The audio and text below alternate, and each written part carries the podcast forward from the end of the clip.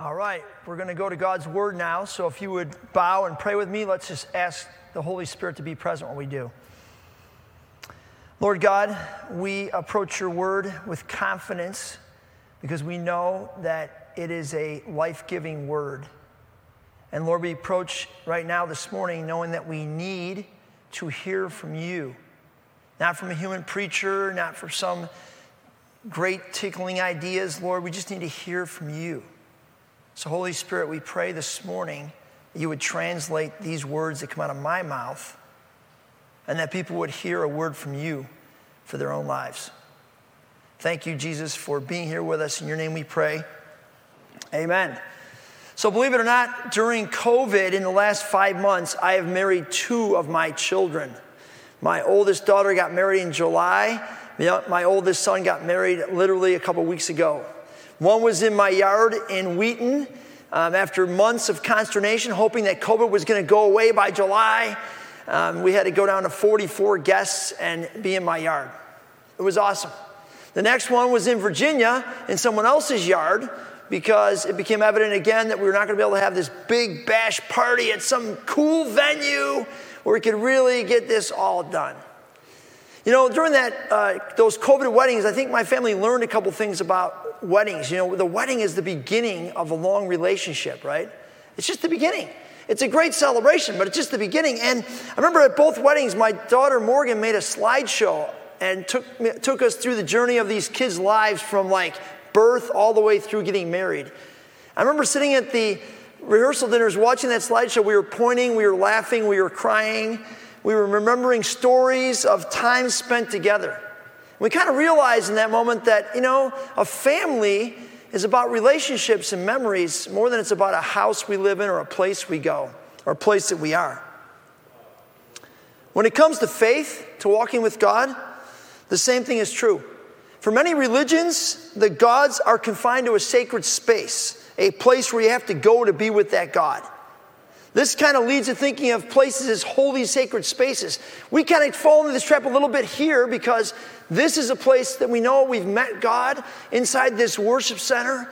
So we start to think this is the sacred space where God is. And when we go home, He's not going to be the same. No, that's not the God that we worship. We worship a God who is not confined to a geographic location. We worship a God who is everywhere at once, right? Shows up in all locations. Because of this, the Jewish people had an annual calendar that helped them to remember the God who was a God of events, not a God of places. They remembered that God was the Redeemer who redeemed them from slavery. He was the provider in the wilderness, right? On and on it went. And they would celebrate each of these events through the sacred festivals that they had built through their calendar year. These were called by some rabbis the palaces in time, where they could remember where God was and who He was. Now, we also have an annual calendar. It's called the church calendar. We're about to enter into this amazing season of Advent, Thanksgiving and Advent. Now, we're one week early on the Advent journey, but we figure with COVID this year, we could probably use a little extra boost, right? So we launched in a little early to set the stage for this celebration we're going to have walking again towards the birth of Jesus into the world. Now, you might be wondering, like, Klein, what is this you got behind you here? Well, this is called the sukkah. It means a temporary shelter. Yeah, the people of Israel actually built these sukkahs, right? They have no sides. The roof is made of branches. You can see the stars. They built these sukkahs at the Feast of Tabernacles every year. They were commanded to do so by God. They were to remind them that when they lived in the wilderness, they had no protection, nothing to kind of keep them safe. They were just vulnerable to the wilderness and they had to just kind of stay inside their sukkah. At the Feast of Tabernacles time, every Israelite family would build one of these in Jerusalem. On the Mount of Olives, they would be covering the Mount of Olives and they would live inside of it for eight days to remind them of their need for God when everything else is falling apart. You know, the rabbinical tradition of the Jewish people says that Jesus was born on Sukkot. Not December 25th, hate to disappoint. That's a pagan tradition of the Romans.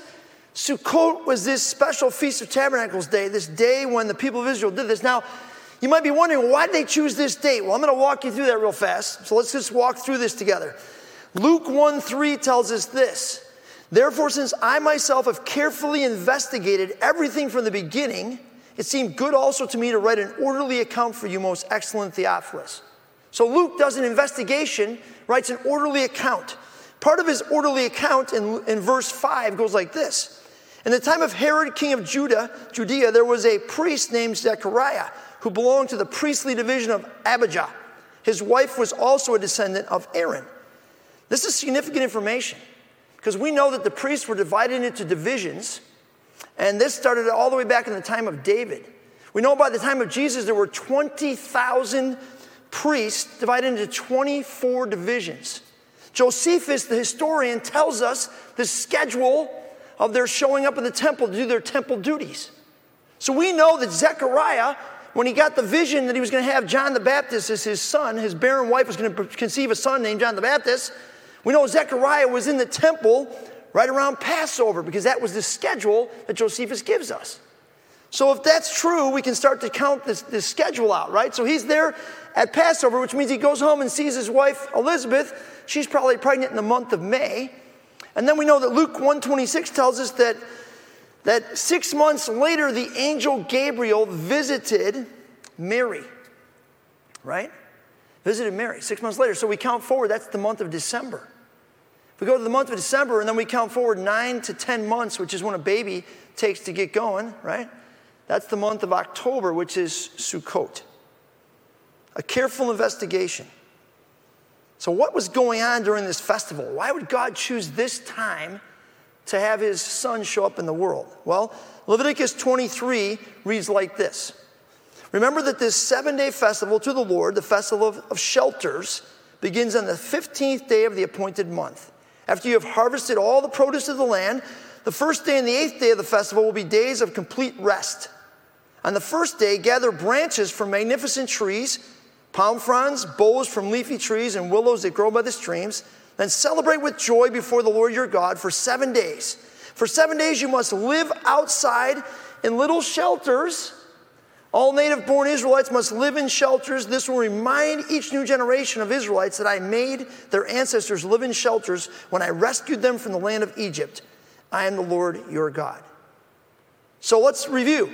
They were to celebrate, they were to worship. Do you know the song of celebration? It's Sukkot. It went like this Glory to God in the highest, and peace to his people on earth. Sound familiar? Yeah, that's from the book of Luke. That's what the angels sang when they showed up in the fields to the shepherds. Why were the shepherds in the fields? Well, because during Sukkot, during the harvest, the farmers would leave their leftovers for the shepherds to come and bring their, their flocks through and take over and eat the leftovers.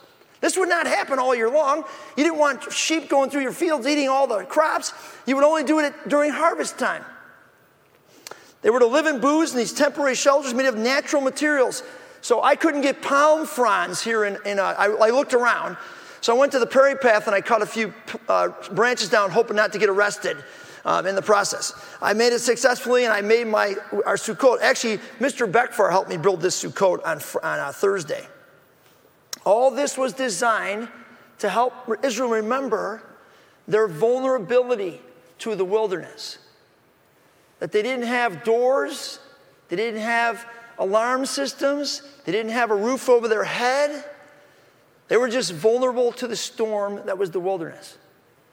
And they had to live there because they knew they needed God. Now, you might be thinking the million dollar question, like, Clyde, what are you telling us all this for? What's this all about? I don't get this. Like, who cares that Jesus was born in Sukkot? Well, I believe God paints pictures for his people. I believe God wants people to understand the significance of his actions. He wants people to get what he is doing. So, all these Old Testament feasts, I believe, point to Jesus the significance of his coming, he wants us to get it. And the Feast of Tabernacles points us to the rich meaning of Jesus coming into the world that first time. It gives us an amazing picture of God's love, his purposes, and the relationship that he wants to have with his people. So now I want to unpack for you what kind of picture could God be painting through having Jesus born during Sukkot? Well, the first thing we understand is the Feast of Tabernacles involved daily worship. The people would actually go down to the pool of Siloam They would get a pitcher of water, they would carry it back to the temple, they would pour it over the altar, and they would dance around the altar with palm fronds, waving frenetically and worshiping God. You know why they did this? Because back in the book of Ezekiel, the presence of the Lord picks up off the temple and heads out into the wilderness. And the people longed for God to be back in the temple in the same way he was in the temple in the Old Testament. So they would go in the temple and they would show their longing through this frenetic worship, calling out to their God to come back to the temple. Advent is about this same longing. This longing for God to come, to show up, to enter in, to really be with us in a tangible way. For his presence to be among us, for us to be deeply connected to him. We all want to experience a God who's bigger than ourselves, bigger than our circumstances. 2020, huh, this is even more true, isn't it? I mean, who doesn't want things to return back to normal? I was on the phone with a mom this week, and she said, Klein, they can shoot me full of anything they want to shoot me full of just so things get back to normal. I love that.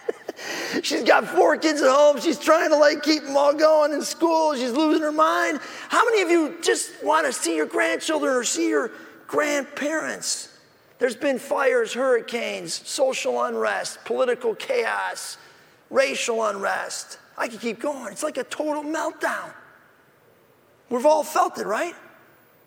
We all long for a vaccine. We all long for things to get back to normal. But here's the thing the lesson of Sukkot is this I think our longings are directed in the wrong direction.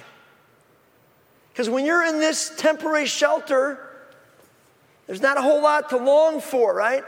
I hope I get some walls. I hope I get a door. I hope I get some security. I hope I get a roof over my head.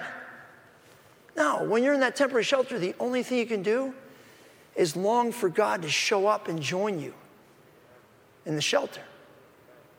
When you're vulnerable to all this stuff going in the world, the best longing you can have is a longing for God's presence. To reach out to Him and ask Him to show up in your life. I see humans just running around frenetically trying to figure out how to get through this.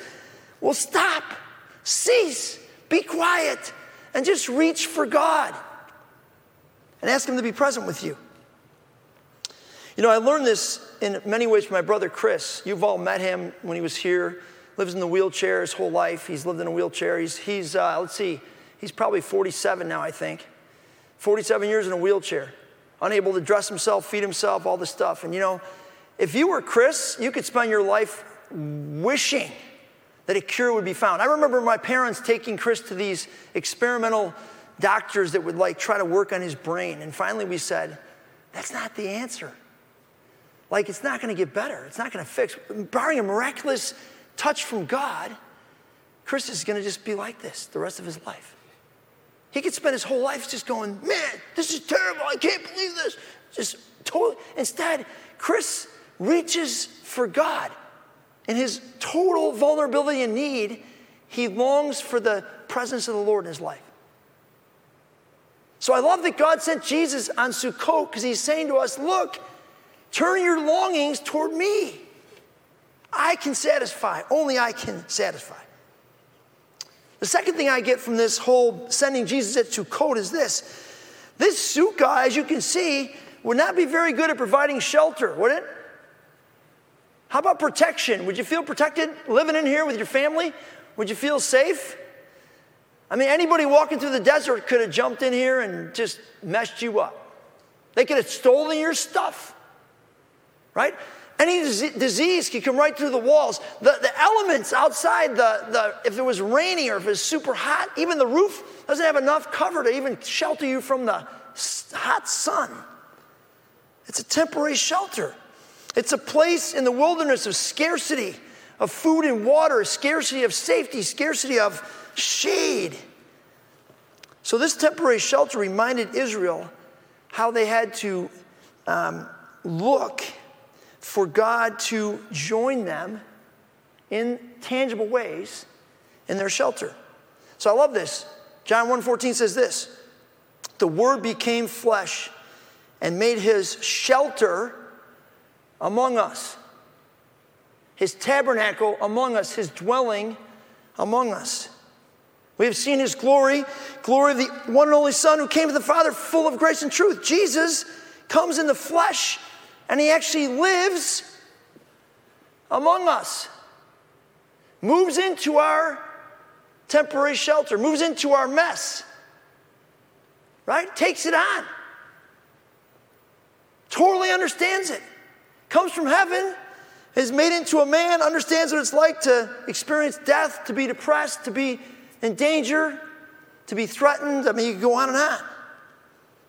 And this is really real love, exposing itself to the wilderness that we live in so that He can enter into it with us, join us in our shelter, and bring real life here.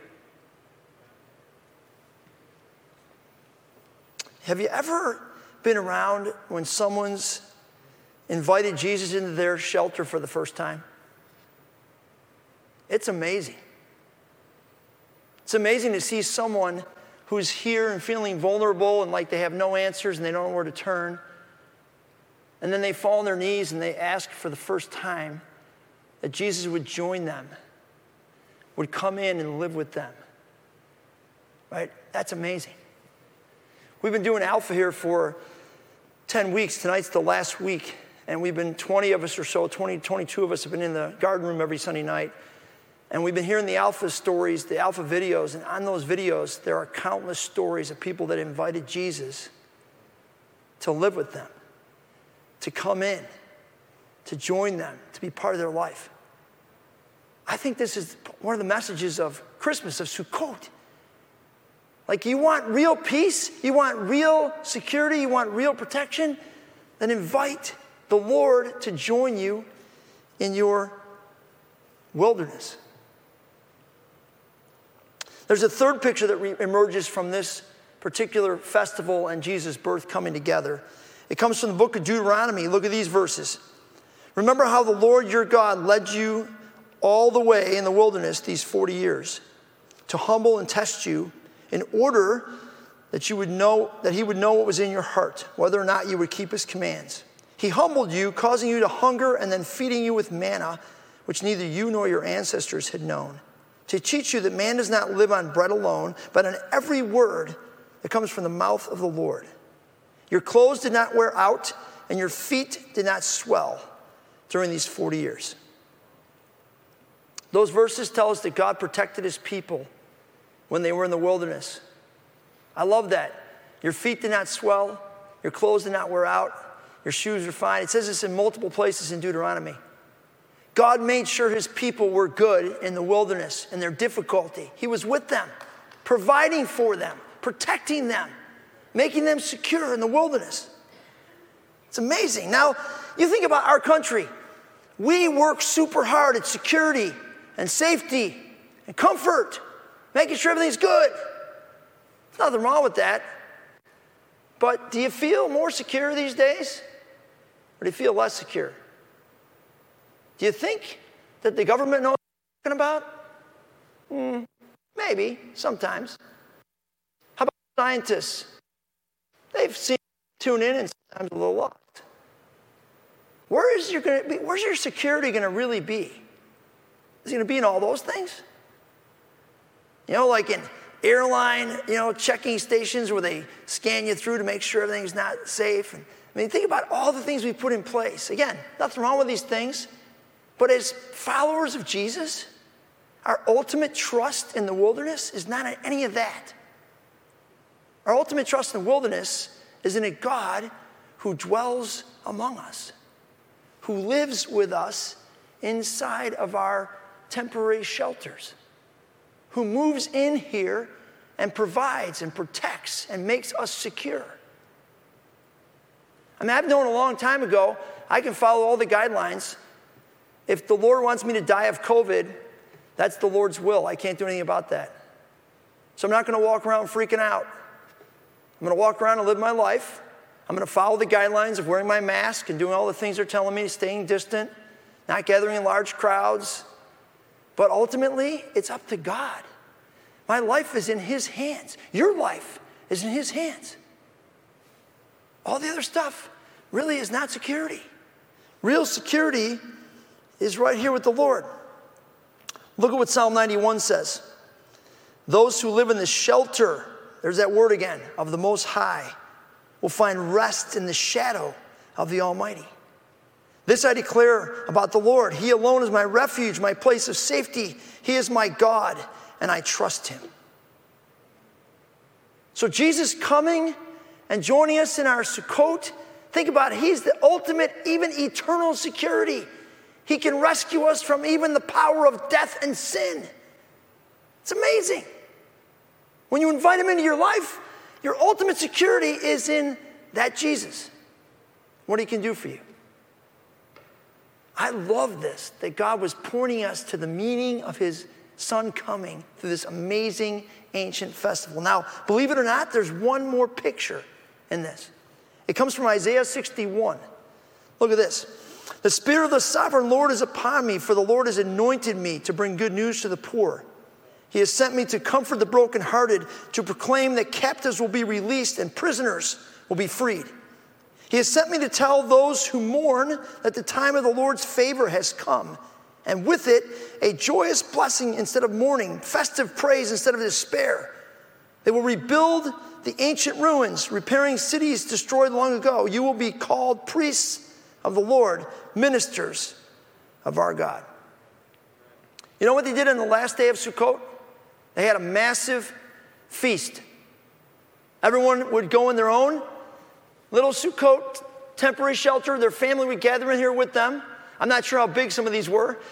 this is my little version. It'd be tough for me and my family to get in here, right? They go in this little thing and they would throw a feast. And here's the thing that happened on, on that last day of the feast they would look out and they'd find people who didn't have what they had, who were poor, who were unfortunate, who needed help, who needed to be loved. And they would invite them into their Sukkot to join them in the meal. Amazing. Now, you might be saying, well, Klein, have you read the guidelines? We can't invite people in our house right now. Yeah, I, I know. It's gonna be the weirdest Thanksgiving of all time, right? I'm gonna be gathered with two of my kids, my wife and, my, and, my, and myself. It's gonna be a small Thanksgiving. So inviting people into our houses right now probably can't happen. But you know what? That doesn't mean that we can't go out because this God is everywhere, right? We can't go out and we can't show people that He loves them, that He is with them. So next weekend is called Fifth Sunday Serve. Why is it called this? Well, there's four times a year when there's five Sundays in the month. So we've simply chosen to take the fifth Sunday and go out and serve the world four times a year. Okay, we did it in August. We were supposed to do it in March and May. It was canceled. In August, we went outside, we served. This time, we're going out. We're going to rake leaves. I've been on the phone this week with 14 to 16 families, can't remember exact number, and just talking to them about their need to have their yards cleaned up. Most of them are lonely senior citizens who are sitting alone, and they're saying to me, When do you think they're going to open things up again? They're just hungry to see somebody. We get to show up next Sunday morning between 10 and noon. We get to bless them and rake their leaves. We get to show them that Jesus wants to move into their shelter with them, into their difficulty, into their wilderness of COVID, whatever. We get to be the tangible hands and feet of Jesus next Sunday morning. We get to pack 1,600 care packs for prisoners who've been locked in their cells because they can't be out like normal for the last nine months, even more locked down than usual. We get to send those care packs to let them know Someone's thinking about them, someone sees them, they're valued. We get to make shoe boxes for families in York Center over here in Brandywine and give those out next week and bless them with a gift of like, hey, we th- we're thinking about you, we love you, we care. I mean, this is exactly what this festival of Sukkot was all about. It was about stepping out once you have Jesus living in your tent and taking that Jesus out to others and showing others how that Jesus can live in their tent. So I hope you're signed up to be here next Sunday. We need lots of leaf rakers. We have like 16 yards to clean up. I've told them we're coming, so if I could be raking until six o'clock if nobody signs up. but I'm trusting that you're going to show up, you're going to sign up, you're going to be here, right? We've got uh, folks packing here. We're going to have it all figured out. It's going to be amazing. Another chance for us to show the world that in the midst of their vulnerability, Jesus is with them. Now, I love this concept that the Jewish people have of palaces in time, that God shows up in the craziest times, the craziest places. Just last week in front of my house, God showed up in a crazy way. I'm sitting inside my house in my desk working, looking out the window. All of a sudden, I can hear like two horns blowing like crazy in front of my house. Now, my house is right by the school, so at a certain time of day, a bunch of parents line up to get their kids, which makes the street pretty much a single lane street. So here we are, we're inside the house, horns blowing like crazy, and I can see these two cars have come head to head, face to face, on the single lane part of the street. All the parents are parked next to them, and now they have decided they're gonna get in a fight about who's gonna go first. And it's a young girl, probably in her 20s, and there's an old guy who's probably like 80. And I, I decided to go out there. I thought, well, this is a chance to be maybe a peacemaker. So I went out there and I said, hey, what's going on? And the old guy kicked in first. Well, she, he started going crazy on me. I said, okay, let me go talk to her. I went over and talked to the young girl. I said, hey, you know what? That guy is probably not going to move his car back. It's going to take somebody to back up first.